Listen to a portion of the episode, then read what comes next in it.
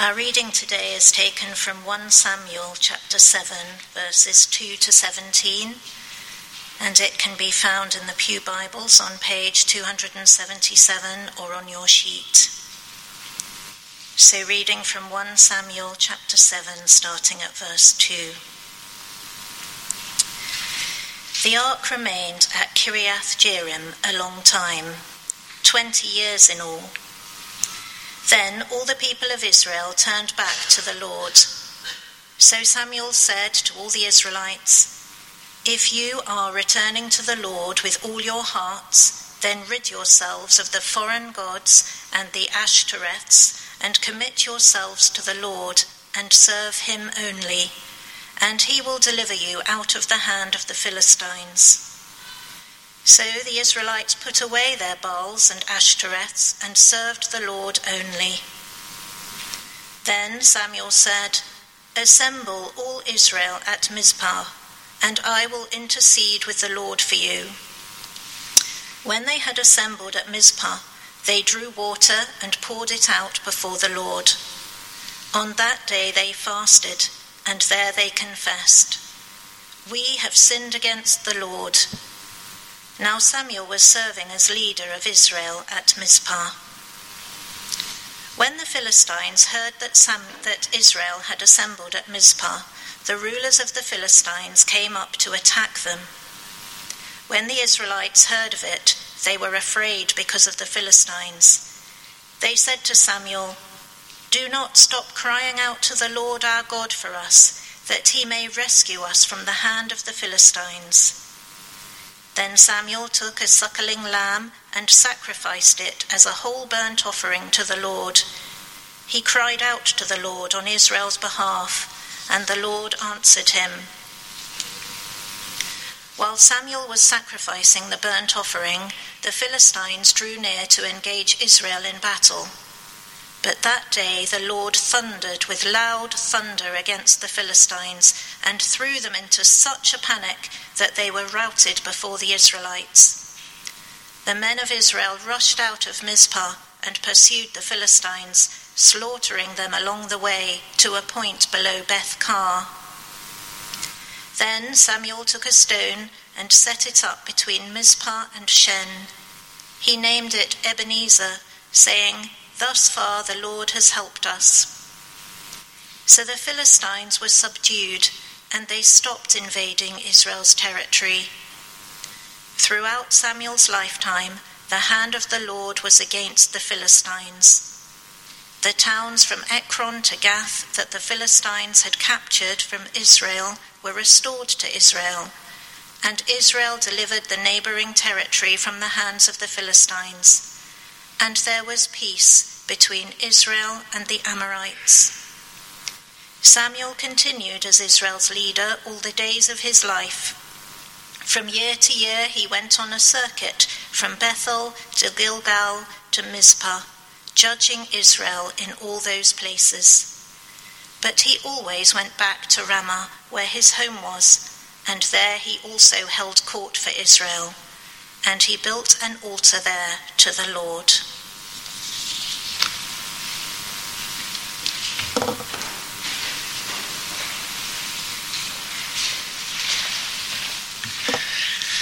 Thank you, Jean. Good morning, everyone. Thank you so much for having me to uh, speak to you this morning. Um, do keep those um, those words open in front of you uh, as we plunge into God's word now. And um, why don't I begin by praying? Heavenly Father, as we come to your word this morning, we pray by your Spirit that you would give us what we do not have, that you would teach us what we do not know and that you would make us what we are not yet.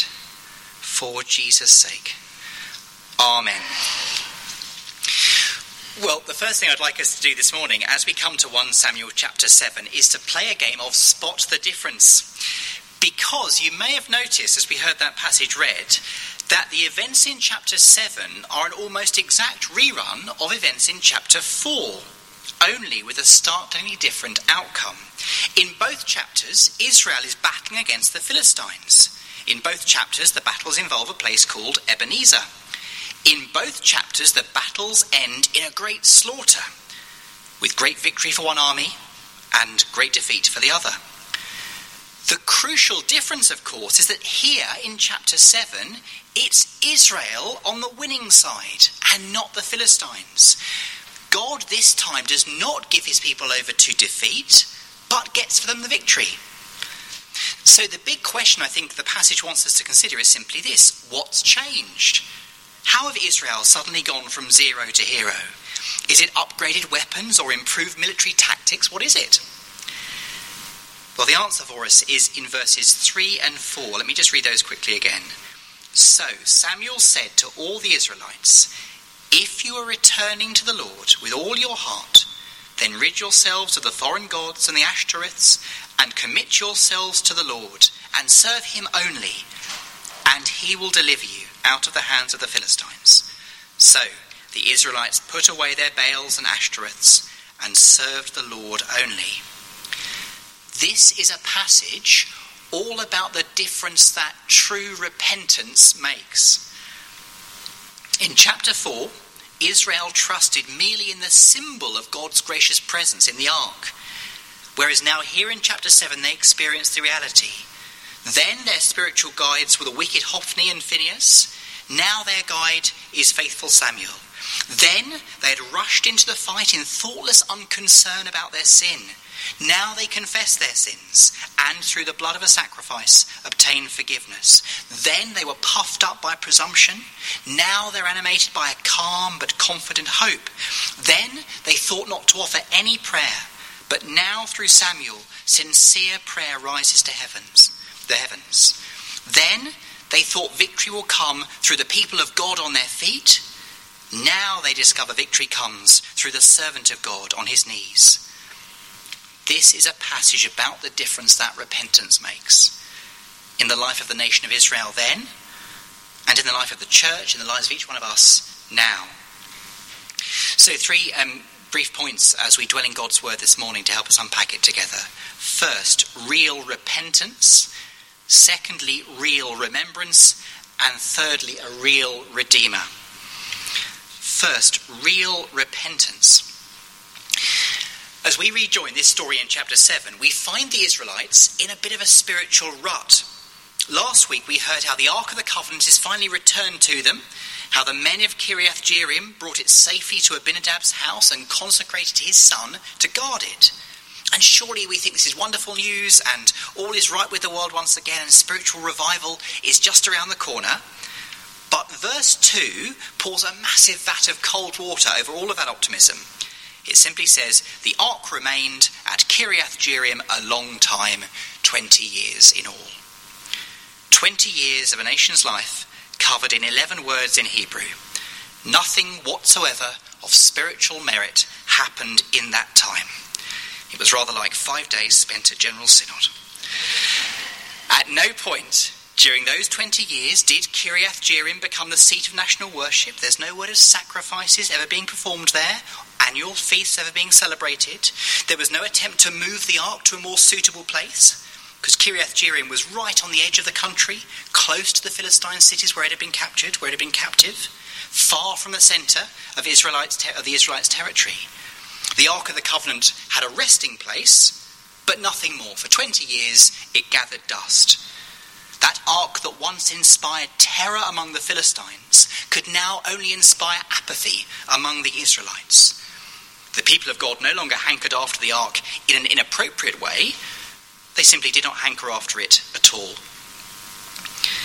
Here then were 20 years of listlessness in Israel's spiritual life, 20 dreary years. And God's people, you might say, were under a double bondage. Two great enemies held them in subjection in those years the Philistines, who continued to dominate their land, and the foreign gods, who continued to dominate their hearts. Now, Samuel was probably preaching from place to place throughout these years, but Israel evidently wasn't very interested in listening. And yet, then, just then, a hint, a flicker of something new, the first bud of a spiritual springtime pushing its way through the soil. We read, Then all the people of Israel turned back to the Lord. Evidently, the abject squalor of their situation had finally sunk in, their broken relationship with God had finally hit home, and Israel begins to lament. She begins to feel sorrow for her sins. She begins to long after her Lord and to long for his return.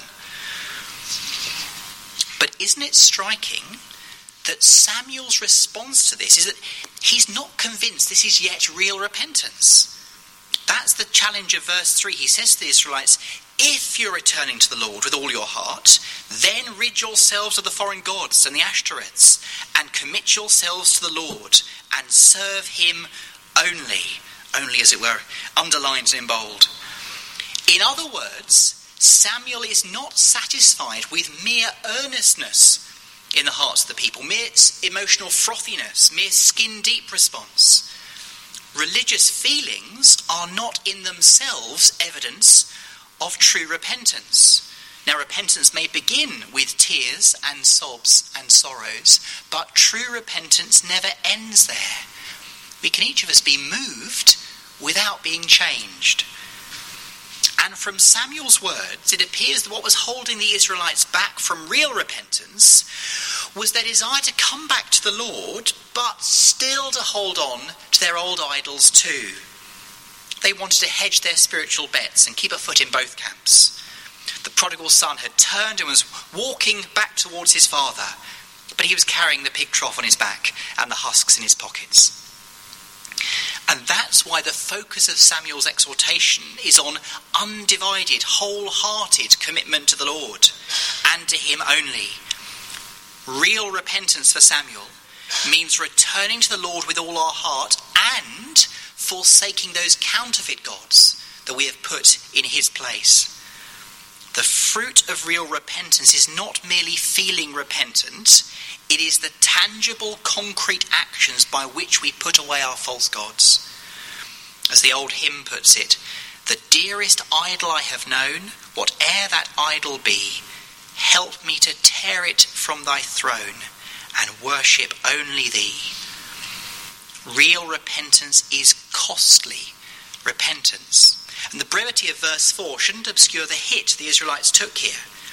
So the Israelites put away their Baals and Ashtoreths and served the Lord only. And 3,000 years distant from these events, it can be easy to dismiss this as merely chucking out a few city statues, doing a bit of spring cleaning. But this change would not have been easy for the Israelites. Baal was the Canaanite god of nature and storms, and the word given here as Ashtoreth refers to the Ugaritic fertility goddess Astarte. Now, in one sense, that pairing is just a shorthand way of encompassing all the false gods that Israel worshipped. But the choice of those two gods, I think, points us to the particular nature of their hold over the Israelites. Because in Canaanite religion, Ashtoreth was understood as Baal's female consort. And the continued fertility of everyone's crops and everyone's livestock and everyone's families depended on their sexual relationship continuing. To encourage this congress, the Canaanites practiced sexual prostitution as part of their worship. So a Canaanite man would go to a Baal shrine and have intercourse with one of the sacred prostitutes who served there. So the man fulfilled Baal's role and the woman Ashtoreth's, in the hope that Baal and Ashtoreth would see this as a kind of copulatory encouragement and go and do likewise, and so bring fruitfulness to the land. How convenient for both church and brothel to be in one location. How congenial to have this combination of liturgy and orgy. And how severe and straight laced and self denying the worship of Yahweh must have seemed by comparison. What's more, the worship of the pagan nations was not only more lively and more attractive and more fashionable, and its entertainments and revelries perfectly tailored to the carnally minded Israelite, it was also more tolerant and broader and more inclusive. The Canaanites, after all, had nothing against Yahweh. In fact, they were happy to welcome him in to their polytheistic panoply. They were just kindly offering some additional midweek services of their own. It was not easy for the Israelites to move away from the grip of a cult that pleased their desires and promised it would cause their crops to grow. And that's why the focus of Yahweh's uh, of Samuel's call to repentance is on serving Yahweh alone. Because the God whom Israel worshipped was very different from the gods of the surrounding nations. Only he made this call to complete and exclusive faithfulness. Only in Israel do we meet, as it were, a jealous God who loves his people too much to tolerate them cozying up to his rivals. Only in Israel do we find a God who has no wife, no consort, who does not need to be coerced, but only to be trusted, who does not pulsate through nature, but rules from a throne high and lifted up. All of which is to say, then, that ridding ourselves of our idols, doing what Israel did in verse 4, will be hard. This is for each of us costly repentance. It's not so much about statues as about cardiology. Not a mere return to outward moral decency, as a call to be spiritually undivided, a deep heart change away from those things that compete in our lives for our worship. So let me encourage you as we think about this passage this morning to, to search our hearts, to think about our own inner worlds, how we tick from Monday to Saturday and not just on a Sunday. Can we identify those good things that in practice we deify and we allow to become ultimate things in our lives? It might be financial security, or health, or our careers, or our family life, or our reputation, our popularity, or fulfilling our potential the things that control our hearts, that we love and trust and obey, that give us our sense of value and beauty and make us feel safe and happy, these are our idols. And these fo- false gods both bind us and they blind us. They are very hard to relinquish. Tim Keller put it like this The sin that is killing you the most right now is probably the one you are most defensive about. Samuel then calls the people to a concrete and costly repentance. Put aside your false gods. Get rid of those false confidences. Give your hearts to God alone.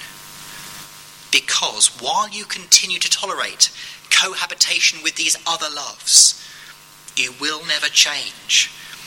A spiritually divided heart will end up holding you back from true freedom in Christ.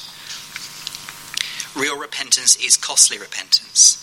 It's also, and I'll, I'll speed up a bit more, um, corporate repentance. Let's have a look at verse 5 quickly. Then Samuel said, Assemble all Israel at Mizpah, and I will intercede with the Lord for you. When they had assembled at Mizpah, they drew water and poured it out before the Lord. On that day they fasted, and there they confessed, We have sinned against the Lord. So there is a corporate aspect to this repentance. When we confess our sins, it can be so helpful and so encouraging to do so in the supportive presence of other believers. The people of God here humbled themselves in deep conviction of their unworthiness. They fasted, they confessed, they poured out their hearts in repentance and mourning before the Lord, pictured here in the, the pouring out of water. It's no wonder that Cranmer put corporate confession of sins front and centre of the Church of England's liturgy. Such a great encouragement to be able to gather and to confess our sins together and to know God's forgiveness.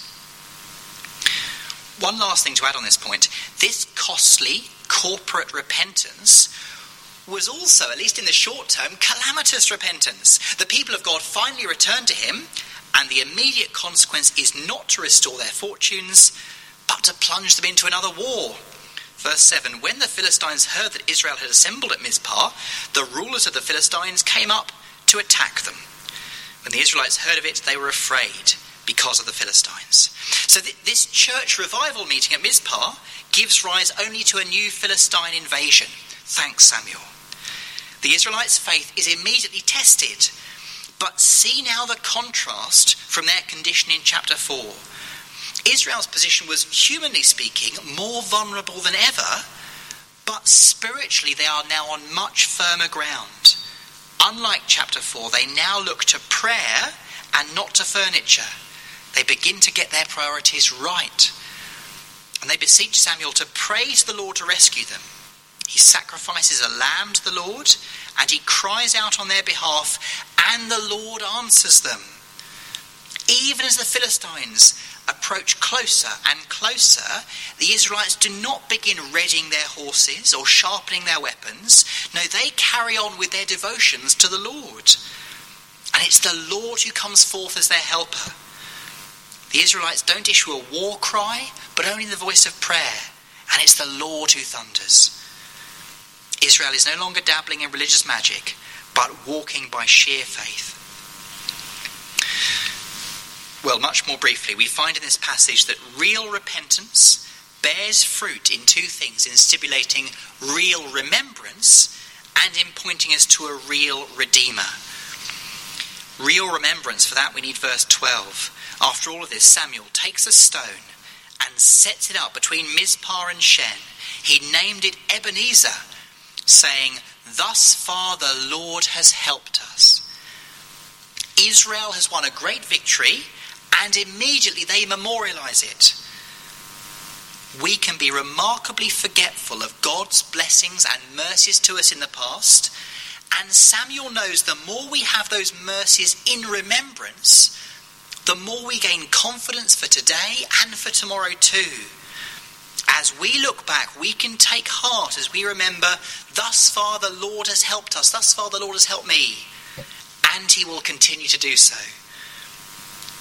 Thus far, this memorial is, is not a one off, it's not disconnected, it rather denotes a chain of similar mercies, an unbroken succession of acts of divine grace that make up the golden thread to each of our lives.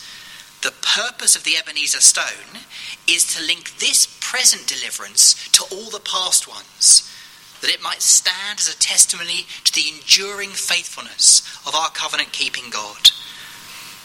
And note the spot where the stone is set up is the same place where Hophni and Phinehas had 20 years before been slain, the same place where the ark had been captured, the same place where the Philistines had triumphed.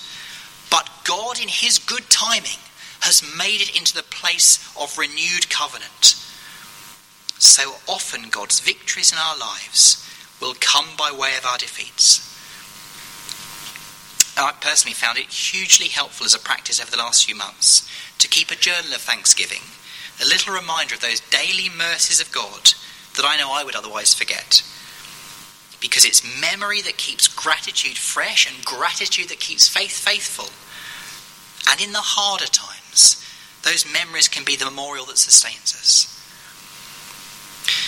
Thus far, also reminds us the stone is not the end of the story. There is still a distance yet to be traversed for the people of God. After Ebenezer, there will be more trials, more joys, more temptations, more triumphs, more prayers, more answers, more toils, more strength, more slanders, more comforts, more deep waters, more high mountains. But God is with us. And even with our last breath, we can raise one more stone and we can shout Ebenezer, even there for there is yet more to come. Our passage tells us about real repentance and real remembrance. And finally, as I close, it points us, I think, to a real Redeemer. Because at the heart of this story, in 1 Samuel chapter 7, is a sacrifice. As the Philistine army advanced on the Israelite camp at Mizpah, as the outward circumstances of the Israelites worsen, it's the sacrifice that Samuel has his eyes fixed upon. Only after offering the blood of the lamb does Samuel cry out and is heard by heaven. Samuel in this chapter acts for his people as their priestly mediator, not only offering the sacrifice but interceding with God on the people's behalf. He acts as a prophet, bringing God's word to God's people. And he acts as their ruler or their king. He leads them in justice, he leads them in righteousness. And this prophet, priest, and king, through his faithfulness, gains the victory and brings deliverance to God's people. In this chapter, Samuel points us to the Christ who is to come. Because it's through Christ's atoning sacrifice for sin, through his own blood shed upon the cross, that he won for us the victory over sin and death. and opened a new and living way into God's presence forever. Risen and ascended, Jesus is now our great high priest, who ever lives to make intercession for us. We too can look to the prayers of another and know that they are always effectual. Here then is the real Redeemer, the true Lamb of God, who takes away the sin of the world. We know that if we claim to be without sin, we deceive ourselves. But we also can be reassured that in coming to Christ, in real repentance, and in casting aside our false gods, we can know forgiveness of sins and be welcomed into God's family securely and forever. Our rock of remembrance, our Ebenezer, is the cross of our Lord Jesus Christ. For there, above all, we can look and know that the Lord has helped us and won for us the victory. And in the Holy Communion that we come in a moment to share, we can have tangible tokens of that redemption won for us. We have in bread and wine a memorial that sustains us for the journey to come. So I'm going to stop there and hand back to Gideon, but I suggest that a helpful thing in this passage that might stimulate us now is to come to God in corporate repentance. And so Gideon's going to lead us.